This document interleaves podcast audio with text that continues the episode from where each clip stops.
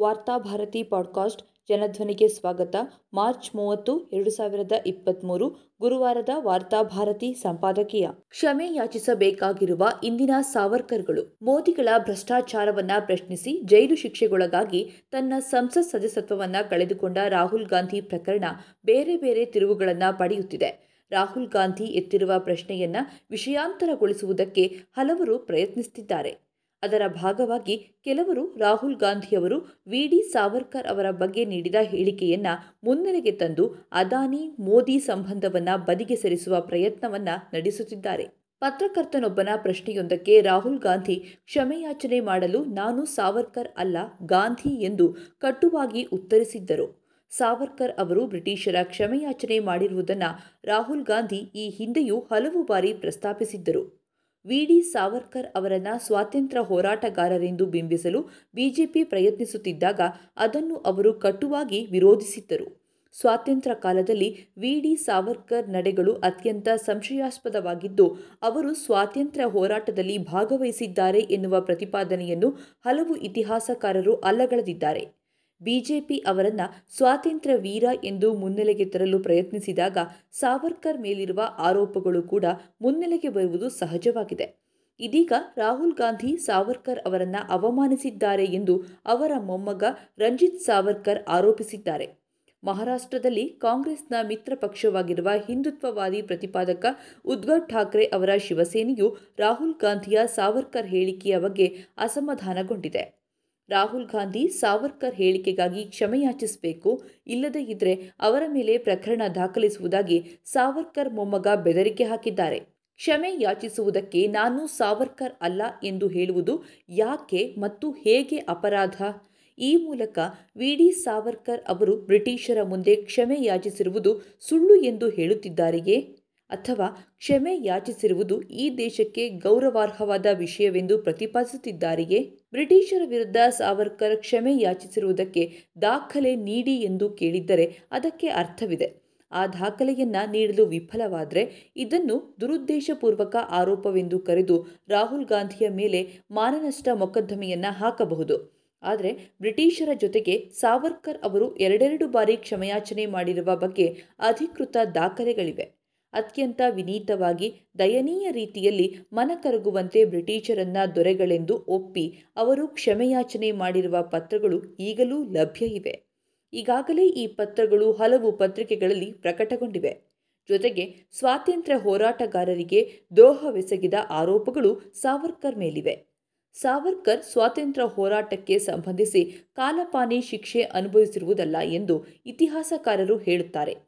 ಬ್ರಾಹ್ಮಣ ವಿರೋಧಿ ಎಂಬ ಕಾರಣಕ್ಕೆ ಬ್ರಿಟಿಷ್ ಅಧಿಕಾರಿಯೊಬ್ಬನನ್ನ ಕೊಂದು ಹಾಕಲು ತರುಣನೊಬ್ಬನಿಗೆ ಪಿಸ್ತೂಲ್ ಸರಬರಾಜು ಮಾಡಿ ತಲೆಮರೆಸಿಕೊಂಡಿರುವುದು ಅವರ ಮೇಲಿದ್ದ ಪ್ರಮುಖ ಆರೋಪ. ಆ ಕಾರಣಕ್ಕಾಗಿಯೇ ಅವರು ಜೈಲು ಪಾಲಾಗಿದ್ದರು ಎಂದು ಹೇಳಲಾಗುತ್ತದೆ. ಬ್ರಿಟಿಷರು ನೀಡಿದ್ದ ಕಾಲಪಾನಿ ಶಿಕ್ಷೆಯಿಂದ ಪಾರಾಗಲು ಹಲವು ಪ್ರಯತ್ನಗಳನ್ನು ಮಾಡಿ ವಿಫಲರಾದ ಬಳಿಕ ಅವರು ಕ್ಷಮೆಯಾಚನೆ ಮಾಡಿ ಬಿಡುಗಡೆಗೊಳ್ಳುತ್ತಾರೆ. ಹಾಗೆ ಬಿಡುಗಡೆಗೊಂಡ ಬಳಿಕ ಅವರು ಬ್ರಿಟಿಷರಿಂದ ಪಿಂಚಣಿಯನ್ನು ಪಡೆದುಕೊಂಡು ಉಳಿದ ದಿನಗಳನ್ನು ಕಳೆಯುತ್ತಾರೆ. ಅವರು ಪಿಂಚಣಿ ಪಡೆದಿರುವುದಕ್ಕೂ ದಾಖಲೆಗಳಿವೆ. ಪಿಂಚಣಿ ಪಡೆದು ಅವರಷ್ಟಕ್ಕೇ ಬದುಕಿದ್ದರೆ ಯಾರೂ ಪ್ರಶ್ನಿಸ್ತಾ ಇರಲಿಲ್ಲ.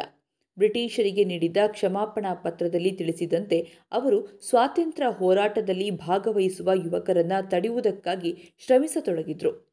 ಸುಭಾಷ್ ಚಂದ್ರ ಬೋಸರು ಯುವಕರಿಗೆ ತಮ್ಮ ಸೇನೆ ಸೇರಲು ಕರೆ ನೀಡಿದಾಗ ಅದಕ್ಕೆ ಸೇರದಂತೆ ತಿಳಿ ಹೇಳುವ ಪ್ರಯತ್ನವನ್ನ ನಡೆಸಿದ್ರು.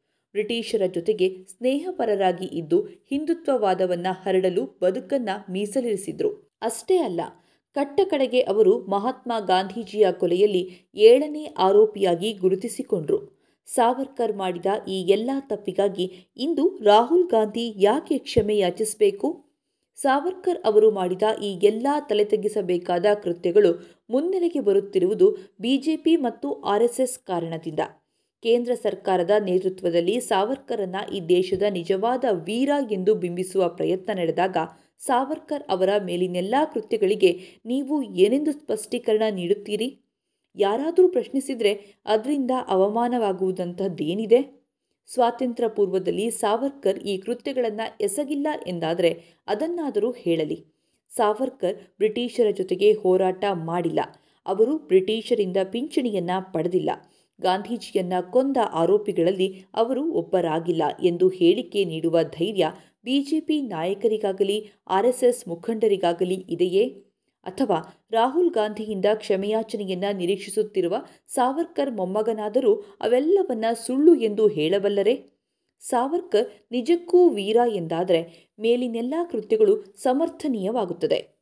ಇಷ್ಟಕ್ಕೂ ಸಾವರ್ಕರ್ ಅವರನ್ನು ವೀರ ಎಂದು ಕರೆದಿರುವುದೇ ಸ್ವತಃ ಸಾವರ್ಕರ್ ಎಂದು ಇತಿಹಾಸಕಾರರು ಈಗಾಗಲೇ ನಿರೂಪಿಸಿದ್ದಾರೆ. ತಮ್ಮ ಬಗ್ಗೆ ತಾವೇ ಗುಪ್ತನಾಮದಲ್ಲಿ ರಚಿಸಿದ ಕೃತಿಯೊಂದರಲ್ಲಿ ತಮ್ಮನ್ನು ತಾವೇ ಸಾವರ್ಕರ್ ವೀರ ಎಂದು ಕರೆದುಕೊಂಡಿದ್ದಾರೆ. ಆದುದರಿಂದ ಯಾವಾಗ ಸಾವರ್ಕರ್ ಅವರನ್ನ ಕೆಲವು ಶಕ್ತಿಗಳು ಈ ದೇಶದ ಹೀರೋ ಮಾಡಲು ಹೊರಟವೋ ಆಗಲೇ ದೇಶದ ಸ್ವಾತಂತ್ರ್ಯ ಹೋರಾಟಗಾರರಿಗೆ ಅವಮಾನವಾಯಿತು.